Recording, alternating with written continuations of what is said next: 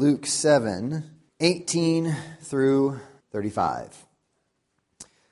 The disciples of John reported all these things to him, and John, calling two of his disciples to him, sent them to the Lord, saying, Are you the one who is to come, or shall we look for another? And when the men had come to him, they said, John the Baptist has sent us to you, saying, Are you the one who is to come, or shall we look for another? In that hour, he healed many people of diseases and plagues and evil spirits, and on many who were blind he bestowed sight. And he answered them, Go and tell John what you have seen and heard. The blind receive their sight, the lame walk, lepers are cleansed, and the deaf hear. The dead are raised up, the poor have good news preached to them, and blessed is the one who is not offended by me. When John's messengers had gone, Jesus began to speak to the crowds concerning John. What did you go out into the wilderness to see? A reed shaken by the wind? What then did you go out to see? A man dressed in soft clothing? Behold, those who are dressed in splendid clothing and live in luxury are in king's courts. What then did you go out to see? A prophet? Yes, I tell you, and more than a prophet. This is he of whom it is written, Behold, I send my messenger before your face, who will prepare your way before you. I tell you, among those born of women, none is greater than John. Yet the one who is least in the kingdom of God is greater than he. When all the people heard this, and the tax collectors too, they declared God just having been baptized with the baptism of John. But the Pharisees and the lawyers rejected the purpose of God for themselves, not having been baptized by him. To what then shall I compare the people of this generation? And what are they like? They are like children sitting in the marketplace and calling to one another, We played the flute for you, and you did not dance. We sang a dirge, and you did not weep. For John the Baptist has come eating no bread and drinking no wine, and you say he has a demon. The Son of Man has come eating and drinking, and you say, Look at him, a glutton and a drunkard, a friend of tax collectors and sinners. Yet wisdom is justified by all her children. Grass withers, the flower fades, word of our God stands forever.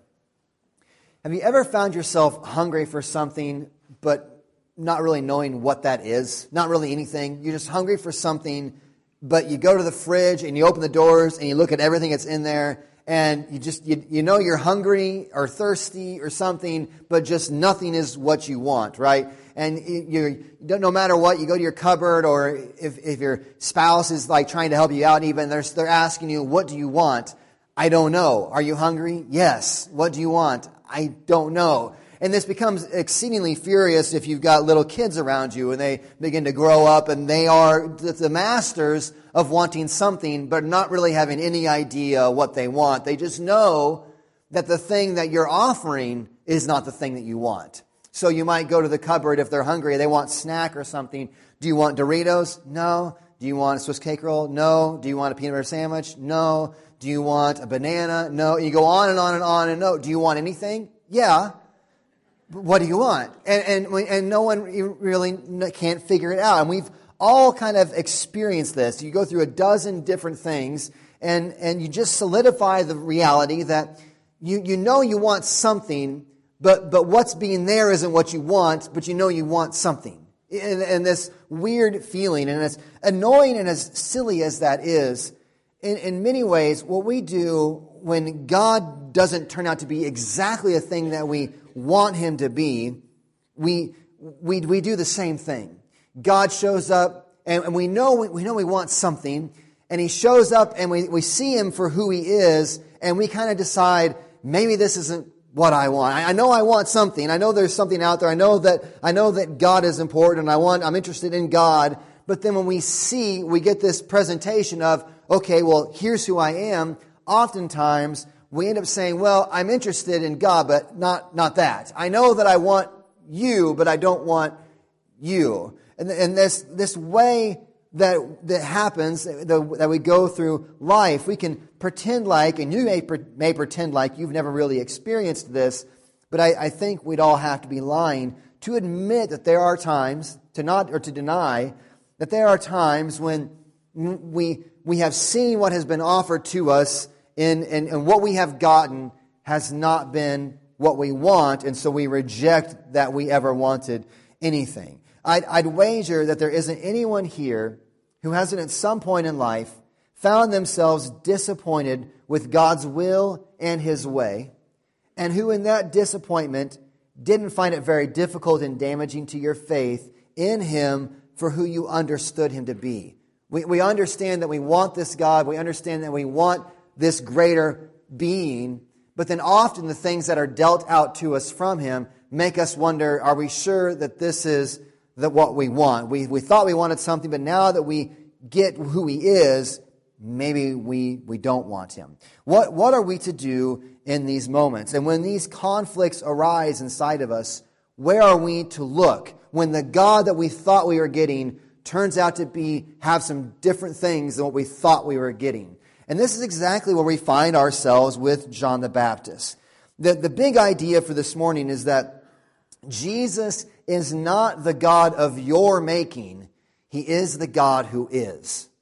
Jesus is, Jesus is not the God of your making, He is the God who is, and that's good. He's not the God of your making, He is the God who is, and that's good. One way of looking at this narrative we just have read of John the Baptist, and some commentators take this angle. J.C. Ryle took this angle, and I don't, I, I don't, dis- I kind of disagree with it. But one of the angles they they come up with is that John the Baptist is sending these disciples to ask Jesus about what's going on as a, as a help to his disciples. That John the Baptist, they say these commentators, John the Baptist knows that it's he's not going well with him, and he fears for his disciples. He wants them to embrace Jesus, so they send them to Jesus in the hopes that they will hear the message from Jesus and place their faith in Jesus as well. And that's an angle they take, and I, I understand the, the argument and, and why they want to push it that way, but I think it doesn't, it doesn't really give credit to the weight of what's going on here when it says to us that John the Baptist sent the disciples to Jesus, and Jesus says, report to John, and they report back to John. I think a plain reading tells us that John sent disciples, John the Baptist, this guy who baptized Jesus in the Jordan, sends disciples with this question Are you the one who is to come?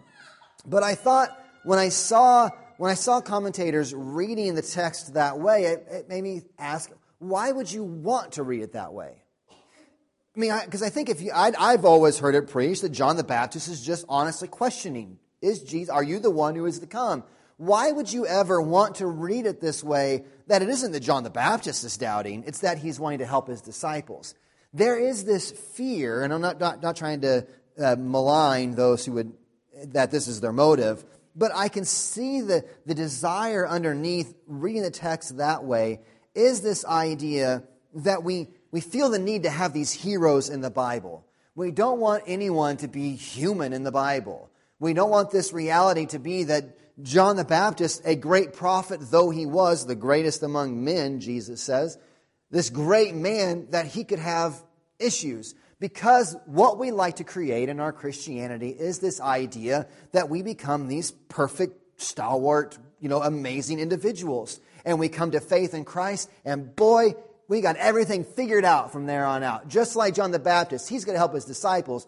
He was never confused. He knew all along who Jesus was. But the clear, and so you, there's this desire that we take the Bible to be these moral examples. And you look at all the good stories of King David, not the bad ones. Look at all the good stories of Abraham, not his bad ones. Look at all the good stories about Moses and Noah, and not their bad ones. And we say, look, this is what it means to be a believer. This is what it means to be a Christian. Look at all these good examples. And we forget all of their infidelities and uh, sinfulness and the terrible uh, things they committed because we want to have this exalted figures to, to follow after. Well, the reality is we do have this exalted figure in the scriptures. It's Jesus. And all the rest of us are just humans. The, the Bible gives us many examples of flawed people who have faith and are forgiven in Christ.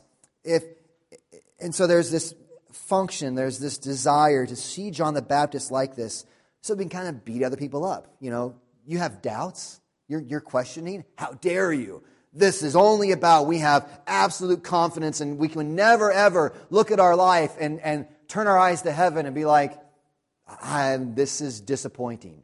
Well, John the Baptist, who's the greatest of men, Jesus says, that ever walked the earth, greatest born of women, none is greater than John, is a guy who looked at his life circumstances, at least in this instance, and said, ah, This is not what I thought it was going to be. And is that okay?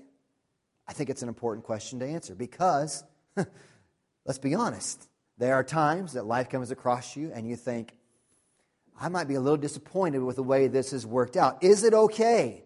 Is it okay to do that? Why, why is John the Baptist asking this question, though? I mean, so we got to maybe get a little context. If you go back to chapter 3, where we see this baptism of Jesus. Remember, you remember John the Baptist was a witness of the voice of, of Jesus going down into the waters. So let's, let's read chapter 3, verses 21, 22. When all the people were baptized, and when Jesus also had been baptized and was praying, the heavens were opened. Whatever that, something happens here. The heavens were opened, and the Holy Spirit descended on him in bodily form like a dove. Holy Spirit's not a dove, but it descends like a dove.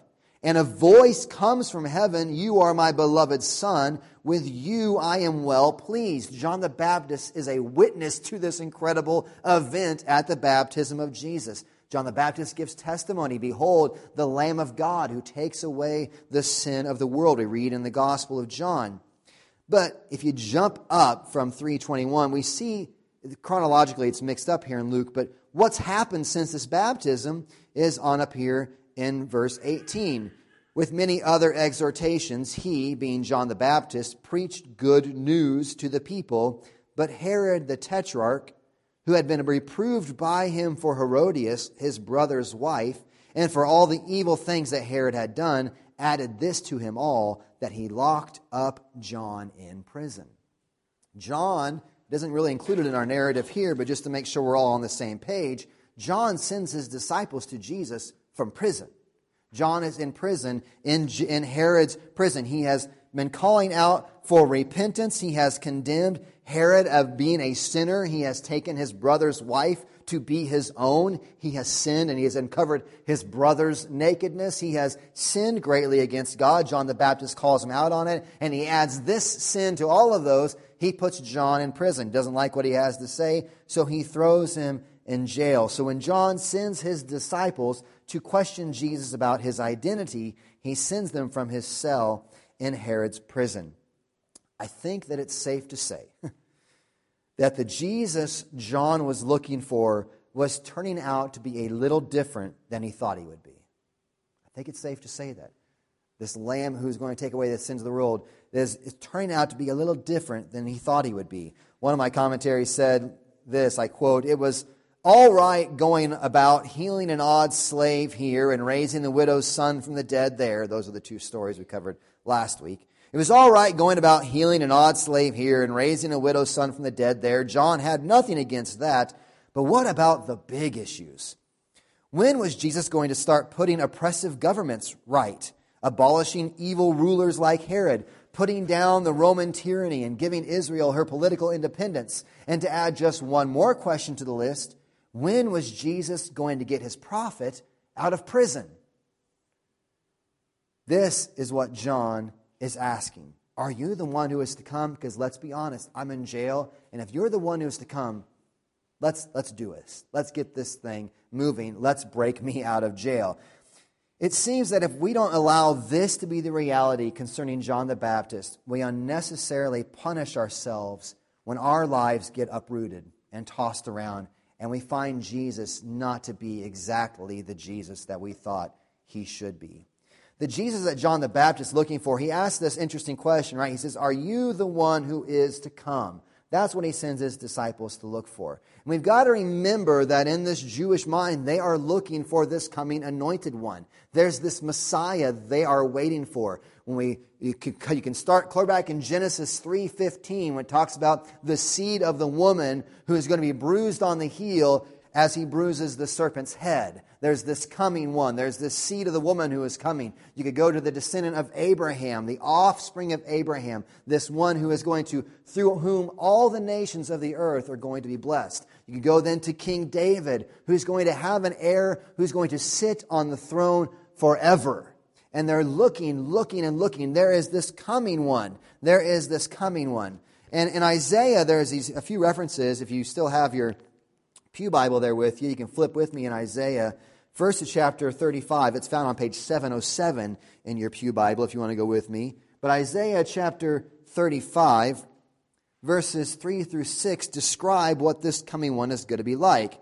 Isaiah 35, 3 through 6 Strengthen the weak hands and make firm the feeble knees. Say to those who have an anxious heart, Be strong, fear not. Behold, your God will come with vengeance with the recompense of God, he will come and save you. Hear what this, this is the text, this is a text John would be thinking of. Here's what the coming one looks like. Additionally, verse 5 Then the eyes of the blind shall be opened, and the ears of the deaf unstopped. Then shall the lame man leap like a deer, and the tongue of the mute sing for joy. For waters break forth in the wilderness, and streams in the desert. We see this description of the coming Lord. It'll be a day of rejoicing. It'll be a day of judgment, of opening of the blind eyes, of hearing of the deaf, of the leaping of those who cannot walk, of tongues speaking for those who cannot. What a great day is coming. This, and this is what the coming one is going to bring with him.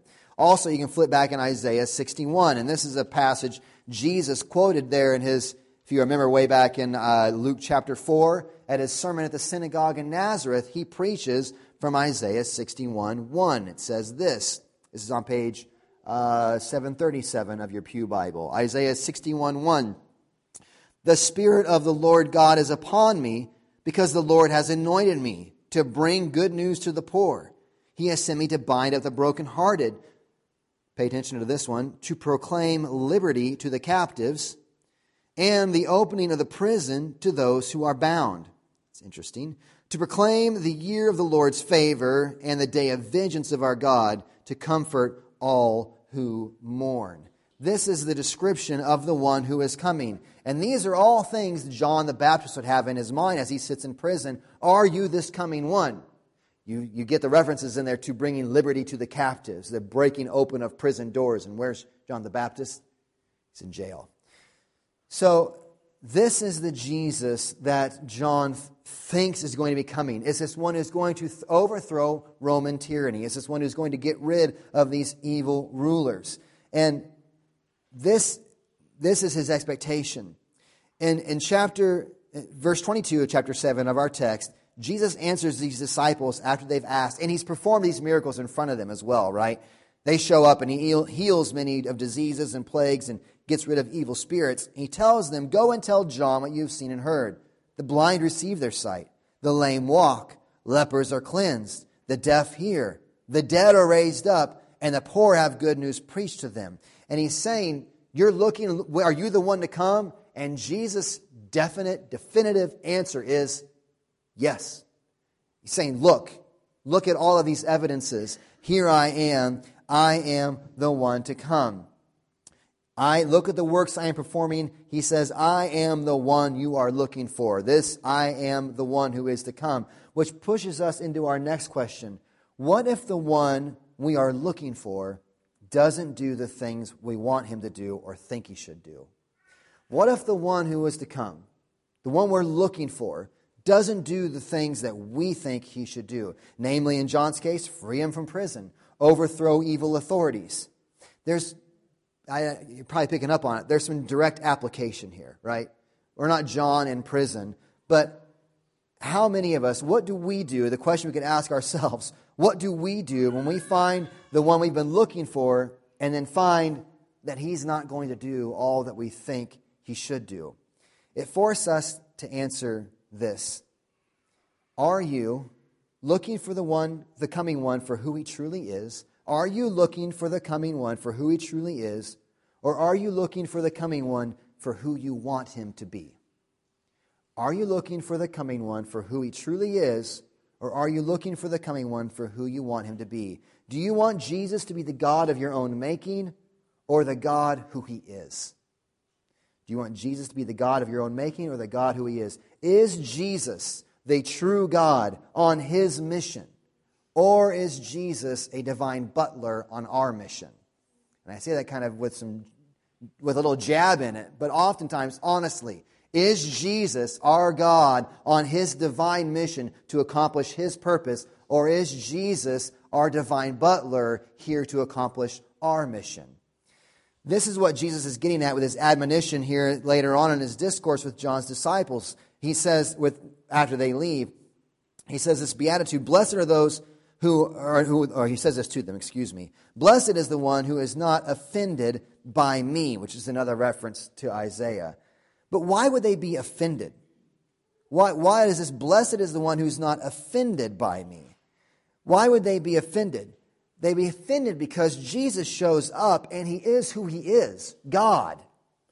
He is who he is. He's on his mission. He's accomplishing his purposes. He's not the one that John wanted to make him out to be in all, in, in all of John's specifications. He's not the one that John wanted to make him to be or the one we'd like him to be, some sort of God of our own devising. What's the offense? Is that God would show up and be God who he is and dare to not be God who I want him to be. You see what I'm saying? There's the offense. There's the offense that's coming out of this. And this is so relevant in our culture today. The God of our culture, the God our culture is looking for, is not the true God, but the God of our own affirmations. The litmus test for gods of our culture are they are gods if they don't offend us. As long as they love me, as long as they're affirming, as long as they don't offend me, then that's my God because it loves me, because it doesn't offend me. The litmus test for the gods of our culture are if they are gods, they will not offend us. If they offend us, then we know they must not be true gods because true gods love us and want what's best for us which is obviously what we desire. That's speaking, that's not me preaching at you. This is, this is what our culture says. Obviously, if they offend us, this is not a true God because gods love us and they want what's best for us. And what's best for us is obviously what we desire most. This admonition comes from Jesus, comes to us pronouncing blessing on the one who is not offended, not because there's nothing to be offended about He's like saying, Blessed is the one who's not offended by me because I have nothing to offend you with. He's saying, Blessed is the one who's not offended by me because what I've got to say, there's some offense to it. I'm going to show up and I'm going to be the God who I am on my mission. He is seeing and seeing the reality of who Jesus is as God, we submit to him as Lord, as King, and as Christ. He is the God who comes and tells us what we are sinners John the Baptist shows up and they're offended. Why? Because he says, You are sinners. Jesus shows up and calls for repentance. He is the God who is working to fulfill his mission to glorify God for his purposes, not to fulfill our dream destinies. This is the point that Jesus continues to make with the crowd that's gathered around him. He points to their hypocrisy, speaking about John the Baptist being this prophet that they're, not, they're never happy with he, the reed shaking in the wind. He's, he's not uh, trying to be this, appe- this appealing voice. They go to him because he's a prophet speaking truth. And he closes with his indictment against his listeners uh, with this statement of these children who are in the marketplace. And they, they say, Play the flute, and you wouldn't dance. And we sang a dirge, but you wouldn't weep. And the idea is that there are those who will never be happy because the God that has revealed himself is not the God that they want. God plays a flute. I don't want to dance. God sings a dirge. I don't want to weep. You're not, you know, I conform to what I want you to do. What is it? Well, I don't know. But conform to my, be who I want you to be, not who you are. When the prophet John declares to them to repent, they say he's a demon possessed, he's a crazy man. That wasn't a message. That wasn't the message from God they wanted. When Jesus shows up and he extends mercy to the tax collectors and to the sinners, they say that's not the God I want either. Both Jesus and John the Baptist were rejected by preaching a gospel of repentance to sinners for the forgiveness of their sin. The problem with them wasn't their mission, but that those who were hearing them wanted them to abandon their mission and take up their listeners' mission and their listeners' own desires. Why won't Jesus just do what we want? I mean, I, I, I, it's kind of a, there should chuckle, but I mean, I might be getting to our hearts a little bit there. Why won't he just do what we want? John the Baptist, you know, Jesus could have broke John the Baptist out of prison. You know that, right? Like he's the sovereign over the universe. And if he if he says to this this kid walking by on this, we just had this resurrection of this child in the previous story, he touches him and he gets up, resurrects the dead. You know, he can say, uh, prison doors open up, John walks out unscathed. Why doesn't Jesus just do what we want? And I, unfortunately, we're getting late on time, so we don't have a big, long time to go into a full discussion about uh, explanation of intense suffering that we go through in this life. But there is a supreme level that I think we can answer that question in a way. Why won't Jesus just do what we want? Because Jesus knows what we truly need. Jesus knows what we truly need. He knows what his mission is, and his mission is to glorify God the Father for the eternal good of his people. Jesus' mission is that God would be glorified through the rescuing of his people. Jesus, as God, is accomplishing the mission we need him to accomplish. One of my commentators, in these words, Jesus warns John not to reject or condemn him because of a wrong idea concerning what he has to do and concerning the kinds of methods he should adopt in his work. He is the divine Messiah who does the right things in the right way and at the right time. In this pronouncement, Jesus lays claim in a most unmistakable manner to absolute divinity. John the Baptist needed a reminder that Jesus was fulfilling his mission. And in the same way, when we are disappointed, when we are disappointed, we should look again and remember that the one who was to come actually did come, that he accomplished his mission, and he is coming again. Another commentator, the way to know for sure whether Jesus is the Christ is to go back to his person and his work. This is what we should always do when God fails to meet our expectations when we are overwhelmed by our personal problems and plagued with doubt, we need to go back to Jesus and look again to see who he is and what he does. What has he done? Gosh, Romans 5, this is, this is closing. Romans 5 says this, therefore, what has Jesus done? What has, this, what has he accomplished for us? He has accomplished this peace with God. Therefore, since we have been justified by faith, we have peace with God through our Lord Jesus Christ. Through him, we have also obtained access by faith into this grace in which we stand. And we rejoice in the hope of the glory of God. So there's rejoicing.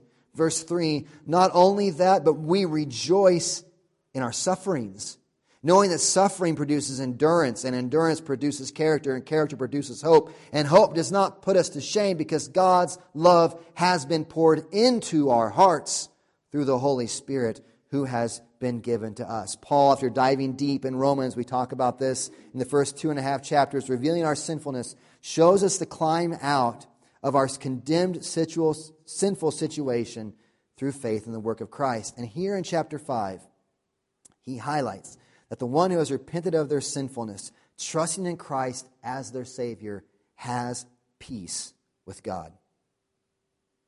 Has peace with God through Jesus Christ.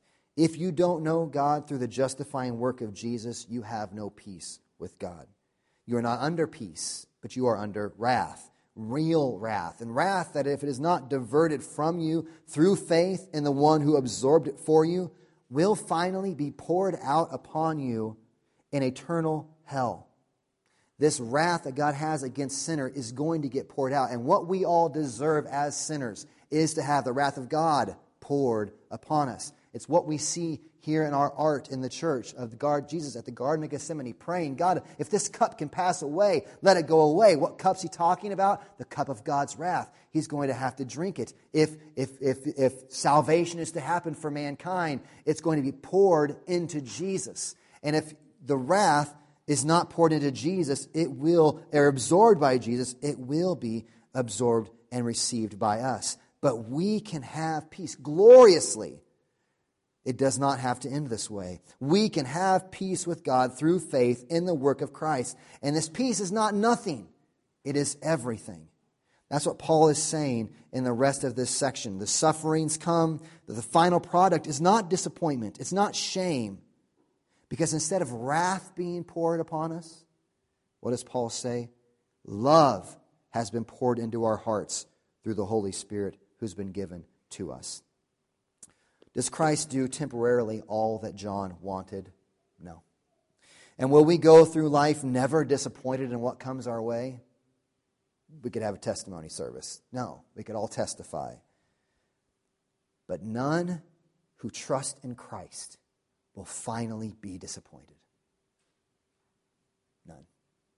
None who trust in Christ will finally be disappointed. He has fulfilled his mission, and it is for the glory of God and for the ultimate good of his people. It is the reason we should rejoice. Jesus is not our cosmic butler doing our biddings for all these temporary circumstances we want to have go our way. He's not our cosmic butler. He is the ruling, reigning, sufficient Savior. He is Jesus the Christ, the one who was to come, who has come, and is coming again. And in Him, we should place our faith and rejoice. Let's pray. Father, thank you for the sending of your Son. May He be our joy. May we give us, help us, God. I know what it's like suffering, disappointment, disappointment, disappointment. God, give us eyes to see the day. disappointment is gone forever. No one who is at peace with you will finally be disappointed. We may be disappointed left and right from here on out, the rest of this temporal life. But Father, in the final analysis, through the mercy of your Son, no one who placed their faith in you will ever end disappointed. May that be our hope and our joy. In Jesus' name, amen.